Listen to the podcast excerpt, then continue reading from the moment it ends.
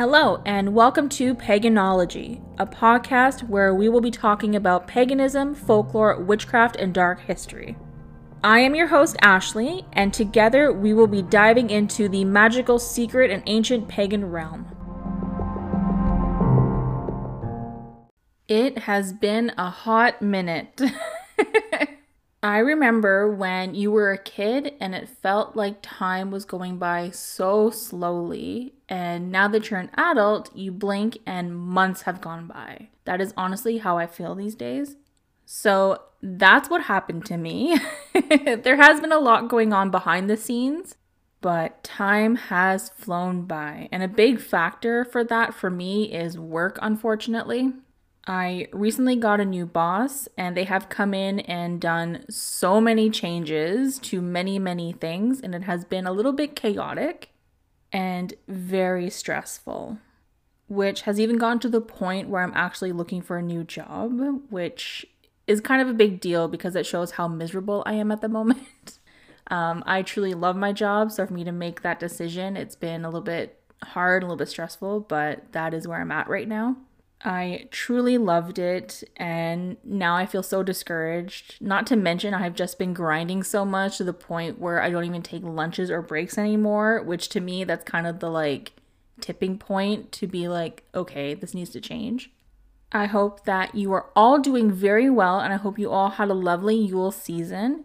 If you are in the Northern Hemisphere, I hope that winter is treating you very well also. I know for me, it's been interesting. It has been kind of warm here. I know it's still in like the negative Celsius, but it's been kind of warm, which is not really normal for where I live. I'm one of those freaks who loves the like minus 30 to minus 40 degree temperature range. I know. you probably all hate me, but I really like that time and that weather. And it's been hovering around the minus 10. And when it hovers around the minus 10, that's when we get a lot of snow and a lot of ice storms which by the way, it is snowing like crazy right now as I'm recording this. It's pretty, pretty white outside right now. One thing when it's minus 30 to minus 40 degrees Celsius, it is just cold and there are no storms, no snow, and it's the clearest nights ever when it's that cold. And you see all the stars. Honestly, it's even more beautiful than in the summertime. For some reason, in the winter, when it's really cold, the sky and the stars are just beautiful. My love for winter has inspired today's podcast episode. Not that her story takes place in the winter, but because she is a resident of the north like I am. Also, she is pretty amazingly terrifying, and I'm talking about Baba Yaga. She is literally what I'm striving to be in my life. You know, a witch lives in the woods in a, you know, a little cabin. That's honestly my goal in life right now. I am going to do something a little different and actually tell the story of Baba Yaga and then do a little brief chat about it afterwards. So, this is a perfect time to grab a cup of hot tea or cocoa and get cozied up. Like many folk tales, there are some variations to them, as always. So, if you have heard the story of Baba Yaga and you know that it's slightly different than what I'm telling you, that is because there are so many variations of this story.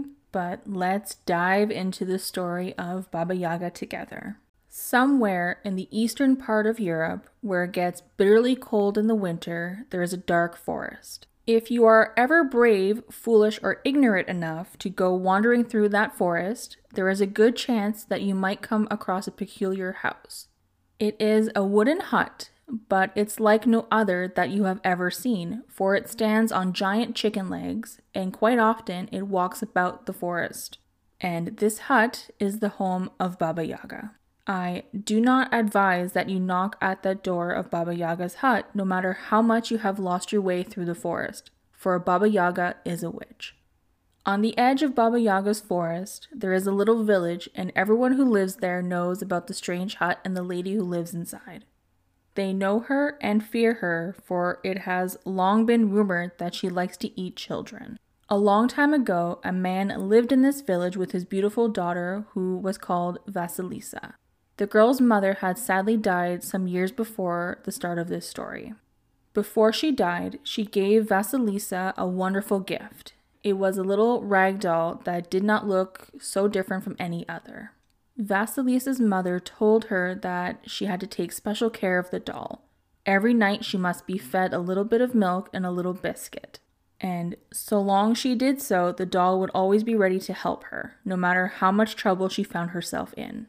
Vasilisa did just as her mother told her. Every night, the little doll sat up and drank a little milk and ate a little biscuit before smiling at Vasilisa and then going to sleep. As time went by, Vasilisa's father decided to marry again. His second wife had two daughters of her own, neither of whom could touch Vasilisa for beauty or sweetness of character. In fact, they were quite jealous of Vasilisa and they hated her terribly. When Vasilisa's father was around, the stepmother and stepsisters had to pretend that they liked her, but every now and then one of the sisters would whisper to Vasilisa, Just you wait until your dear papa leaves us all alone with you, then you'll see. When Vasilisa had recently passed her 16th birthday, her father said that he had to go away on a journey and it would last about a month. Vasilisa begged him to take her with him, but he just laughed and said he was traveling on business and it was no place for a girl to be, and that girls needed to stay home and care for the home.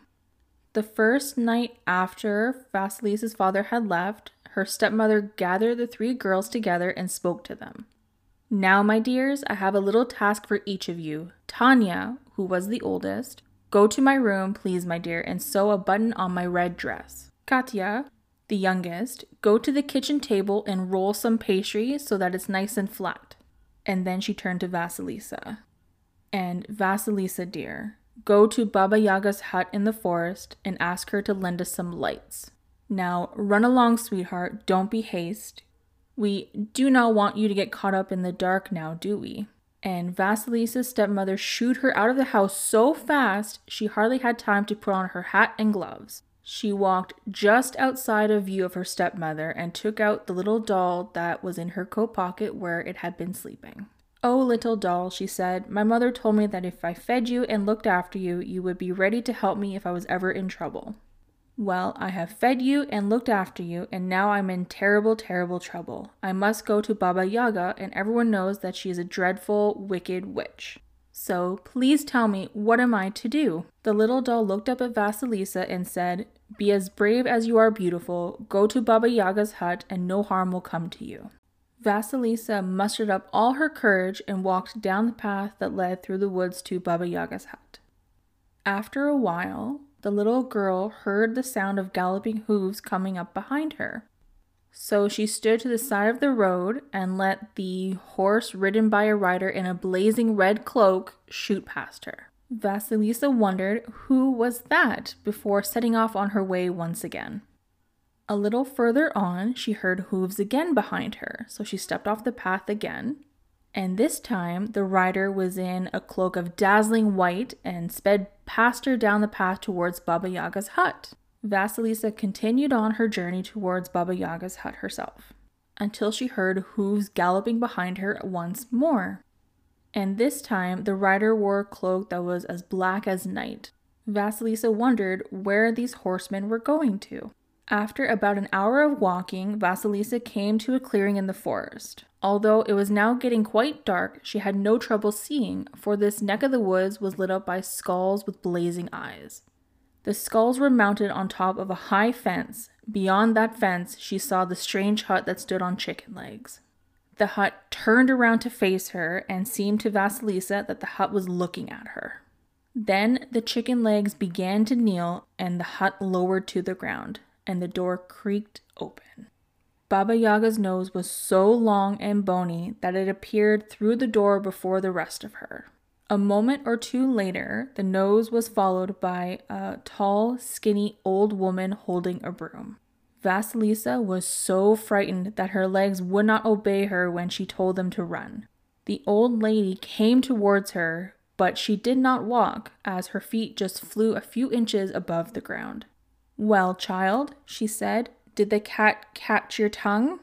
Or were you just badly brought up, Speak, child, spit out your name and your business here. I haven't got all night to hover around while you tremble and gibber like an idiot. For a few moments, Vasilisa could not speak. She stood there, terrified with this woman before her. But then she remembered the doll's words that no harm would come to her, and eventually she found the courage to speak clearly. Hello, she said. My name is Vasilisa, and my stepmother sent me to the forest to borrow a light from Baba Yaga. Did she now? said Baba Yaga thoughtfully. Well, I am Baba Yaga, but you may call me Babushka. Vasilisa brightened up a little bit, for Babushka is a kind name that means grandmother. Baba Yaga went on, Now come with me into my hut. I will give you some simple tasks to do. If you are not lazy and you complete your work like a good little girl, I will give you the light you have asked for and let you go free. But, she said, if you do not manage these simple tasks, I shall cook you in my oven and eat you for dinner. Baba Yaga then let out an evil sounding cackle. How do you like that for an offer? Vasilisa did not like this at all, but she had faith that all would be well and that she would complete the tasks and return with the light. She then curtsied and said, I like it well, dear babushka. And she followed the old lady as she floated back to the door of her hut and said, Locks unlock. The doors creaked open and then shut again behind Vasilisa as she stepped inside. The hut was surprisingly roomy, but a large part of it was taken up by a huge oven. Vasilisa had to hold in a scream because the house started to rise up on its chicken legs and move about the forest. She then realized that there would be no escape unless Baba Yaga let her out. The witch sat down at a table and gestured towards the stove. Fetch me my supper, dear, she said. Vasilisa brought over some bread and cheese for the old lady. Ah, well, said Baba Yaga. Soon I shall be enjoying a nice plate of roast meat thinly sliced and pink in the middle. With those words, she pinched Vasilisa's arm. Now, tomorrow, my dear, you must complete my little task. When I am away from the hut, you must tidy the yard, clean the hut, and cook pumpkin soup for my supper. Can you manage that? Why, yes, I can, Vasilisa said, who was relieved that the task did not sound by any means beyond her ability. That is good, said Baba Yaga, and when you have finished doing that you can, sort all of the kitchen pots and pans. Baba Yaga sat there and ate her bread and cheese with a tankard of frothy brown ale before falling asleep on top of thick fur, which rested above the stove, the warmest place in the hut. The hut continued to move around, and Vasilisa felt quite queasy. She certainly did not have any appetite for herself, but before she lay down for the night, she did not forget to feed her little doll. When the doll had finished her supper, Vasilisa asked her, Oh dear, what have I done? How shall I ever get out of here? The little doll responded, Have courage and faith, and all will be well, for Baba Yaga is unable to tell a lie, and she is bound to keep her promise. The next morning, Baba Yaga arose from her bed on top of the stove and drank another tankard of ale before flying up the chimney onto the roof. Vasilisa looked out the window and saw the witch flying away above the trees. But this time, she was riding in something that looked like a giant mortar. Only it was much bigger than the usual mortar that you would find in a kitchen. Baba Yaga held a giant pestle in her hand, which she used as a rudder to guide her flight. Vasilisa gazed at the witch until she was out of sight, and then she started to clean and cook. She managed to get everything done and get the soup on the cooker by midday, but now she faced the impossible task. Baba Yaga left her a note that stated that she had to sort out the black peas from the white ones in this massive bag of peas. Vasilisa thought there was no way she was able to sort these out, for there must be thousands, if not millions, of peas in the sack. She then heard a noise outside the hut. Oh no, she thought, Baba Yaga must be back early. Now I am done for. But when she went over to the window and looked out, she saw not Baba Yaga, but the white horseman who had overtaken her on her way to the hut the day before. He galloped back and forth along the fence, and then he went off again into the woods. Vasilisa sighed and wished that he would come back only to rescue her, whoever he might be, and take her away from Baba Yaga's hut.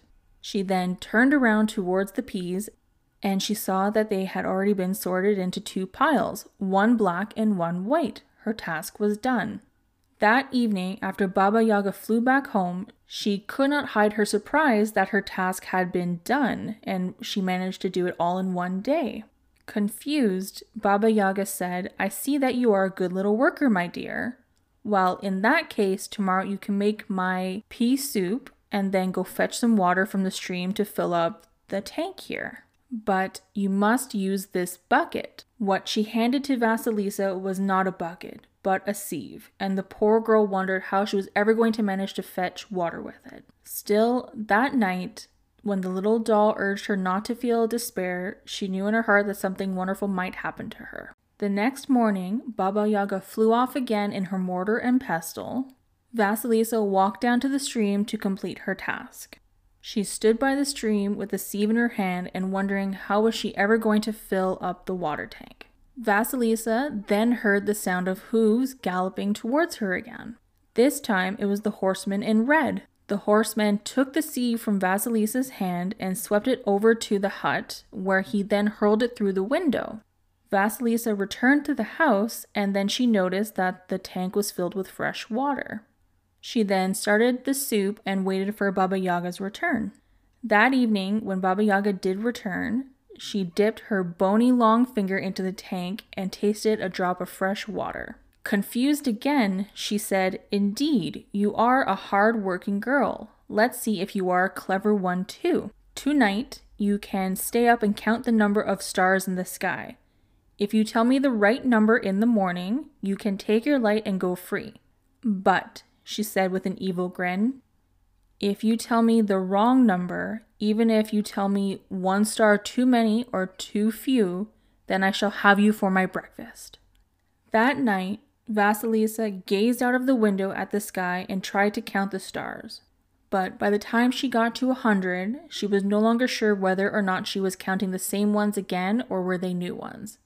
So she had to start all over many times. What didn't help matters is the fact that the hut kept moving around, so her view kept changing. Eventually, Vasilisa began to sob quietly.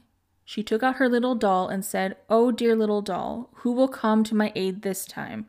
I cannot guess the number of stars in the sky, and in the morning the witch shall surely eat me. Do not worry, said the little doll. Have courage and faith, and all will be well.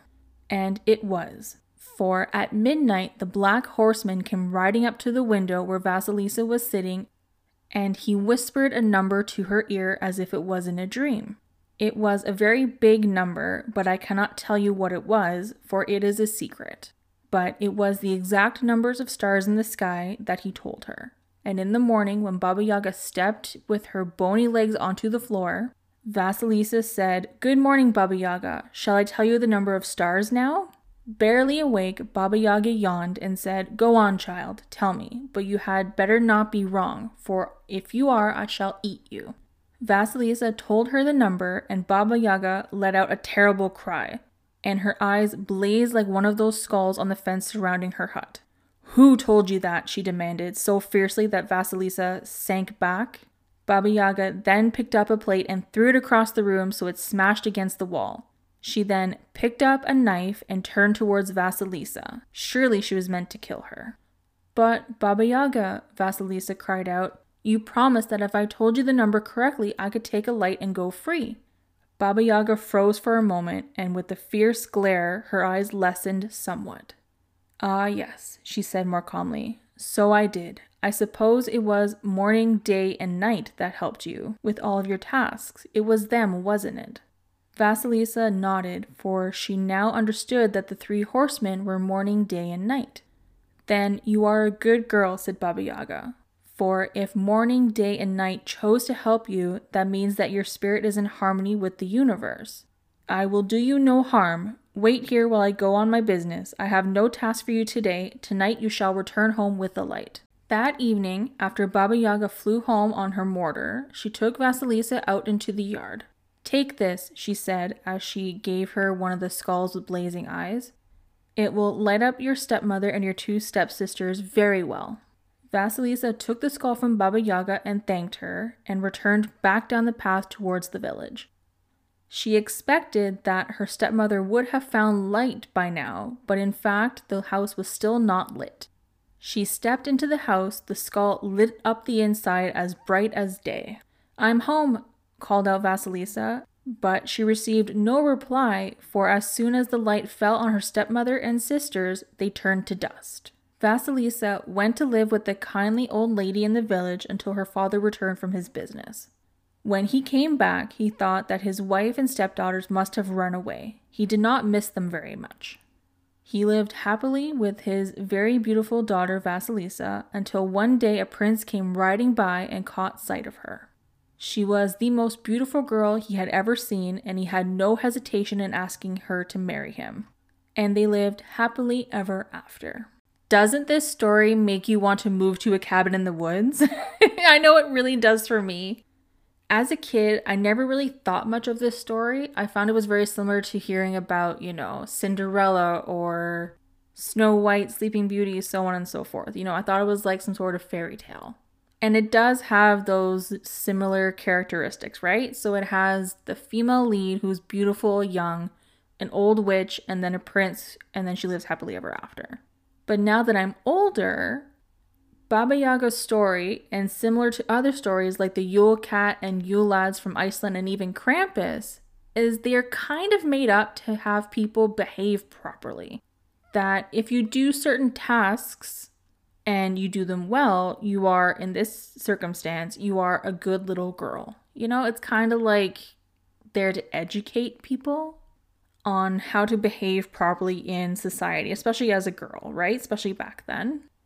That seems to be the common theme among these stories. And also, have you noticed that Vasilisa is a young, beautiful young girl, whereas Baba Yaga is old and scary looking?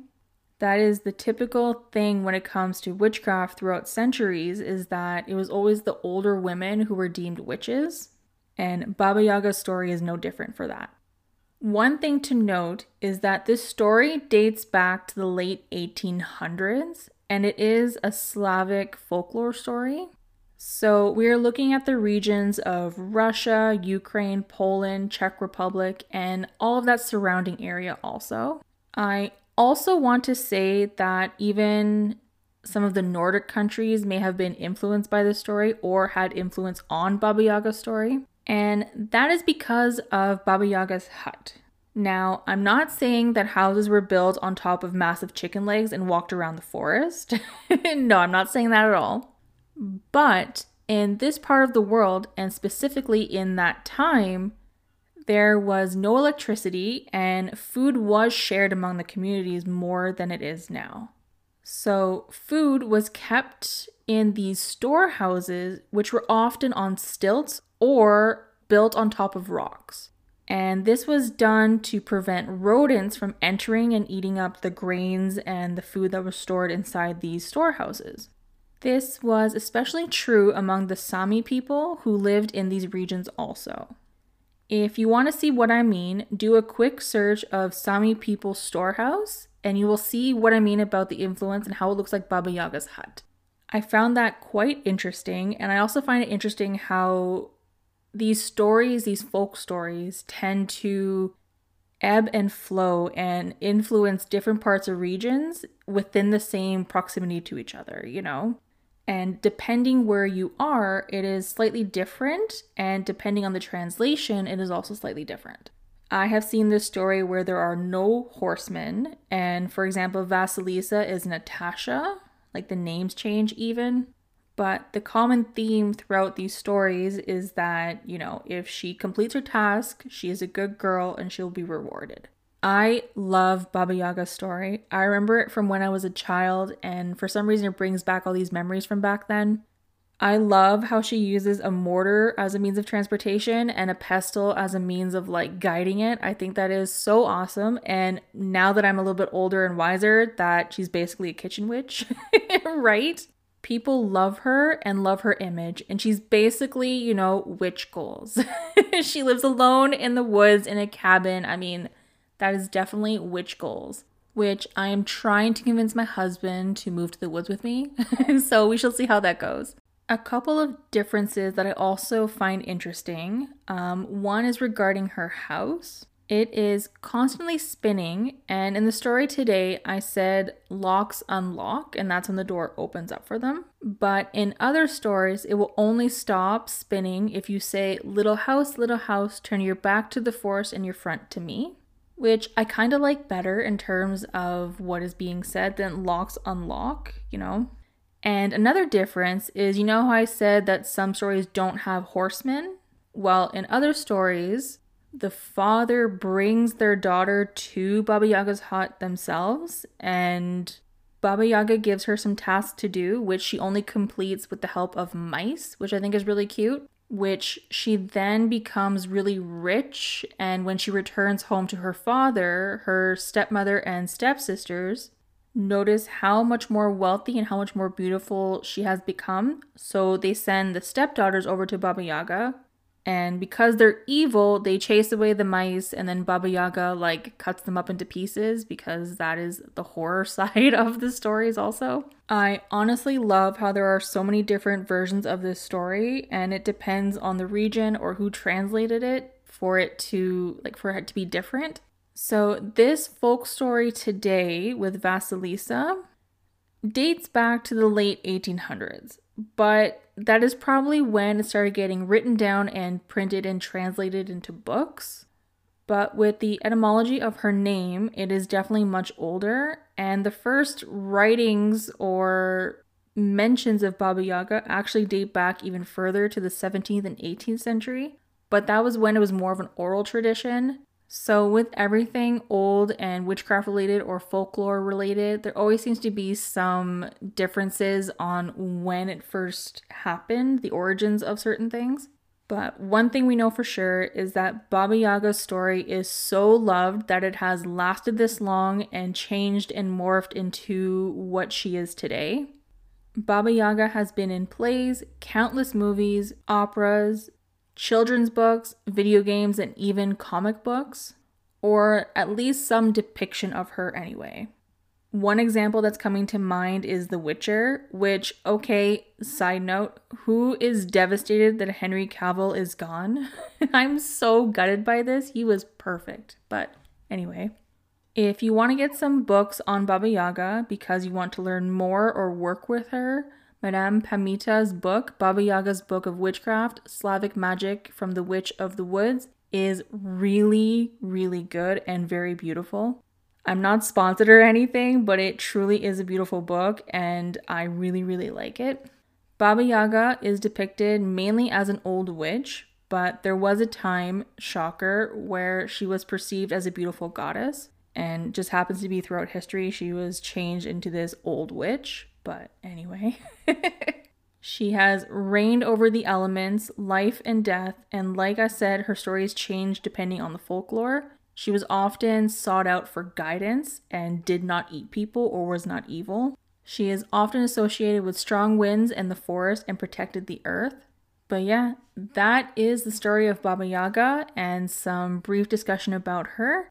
I really hope that you like the storytelling aspect of today. If it is something that you all like, um, I do plan on doing a little bit more of that depending on the tale because I really like folklore. I love folklore stories, and there are so many out there that I find are so interesting and relevant to this podcast. But that is a wrap for now. I am going to go snuggle my cats and have a big cup of tea because it is snowing so beautifully outside and enjoy my last few hours of the weekend before I have to go back to work tomorrow. it sucks. I'm kidding. But man, wouldn't it be nice to just live in a cabin in the woods like Baba Yaga, right? it's all we all dream for.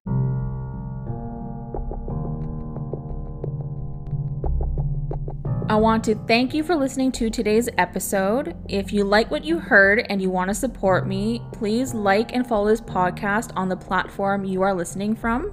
Your support means so much to me. If you have any questions, comments, or episode suggestions, or if you just want to have a quick chat with me, you can follow me over on Instagram at Paganology Podcast. You can also use the hashtag Paganology Podcast to tag me in things. And you can also email me at paganologypodcast at gmail.com. I will see you in the next episode. Stay safe, Be kind to each other, but for now, friends, merry meet, merry part, and merry meet again.